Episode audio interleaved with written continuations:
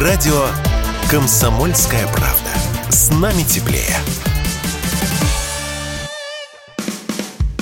В 2022 попал под санкции даже главный праздник – Новый год, а вернее новогодние елки. Те, что ввозились в Россию из Европы. Теперь поставки под запретом, и если европейские елки к нам и везут, то лишь маленькие частные дилеры, либо по модели реэкспорта через дружественные страны. В результате европейских елок и пихт в Россию в этом году приедет мало, и стоить они будут изрядно. Импортные хвойные и раньше были дороже наших в 3-4 раза и обходились в 5-7 тысяч рублей в зависимости от высоты дерева. Теперь цена вырастет вырастет в полтора-два раза, говорят эксперты. Казалось бы, зачем ехать в Тулу со своим самоваром и какой смысл ввести из-за рубежа новогодние ели в страну с самыми большими в мире хвойными лесами?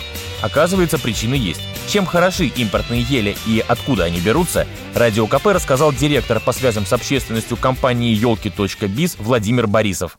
Допустим, ели обыкновенные, у нее короткие иголки э, колючие, они выпадают, когда дерево подсыхает. Сосна отечественная, у нее елки длинные, крона выглядит по-другому, нежели елка. Пихта Нормана, о которой идет речь импортная, у нее очень красивые формы кроны, идеальный такой конус – с несколькими ярусами веток, плотно расположенных, и хвоя у нее мягкая. Можно в нее прям лицом зарываться спокойно, дети могут ее трогать.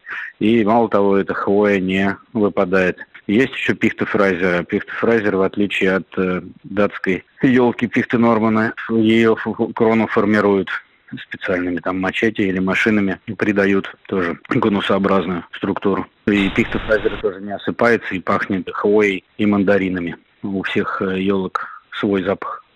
Выращивают дорогие импортные ели и пихты в специальных питомниках в таких странах, как Дания, Нидерланды, Литва, Польша. Договоры о поставках заключают задолго до зимнего сезона. Но в этом году мало кто рискнул, сказал Радио КП представитель компании елки.биз Владимир Борисов по понятным причинам, из-за того, что усложнилась логистика, произошло удорожание, и кто-то просто не потянул, кто-то не рискнул, потому что на елке все контракты заключаются заранее, еще там в августе, в сентябре. И в августе-сентябре было совсем тяжело представить, как ситуация будет развиваться через три месяца. Вот, поэтому, ну а сейчас уже дозаказывать какие-то объемы поздно. Российские ели подорожают незначительно, добавил эксперт, и хватит их на всех. По данным Рослесинфорга, в этом году под заготовку на российском рынке попадет минимум 55 тысяч сосен, елей и пих. Везут их в основном из Сибири, Кемеровской, Иркутской областей и Красноярского края. В Центральной России главный поставщик Новгородская область. Рядом со своими родственниками из европейских питомников смотрятся они, конечно, проще, но зато родные. Василий Кондрашов, Радио КП.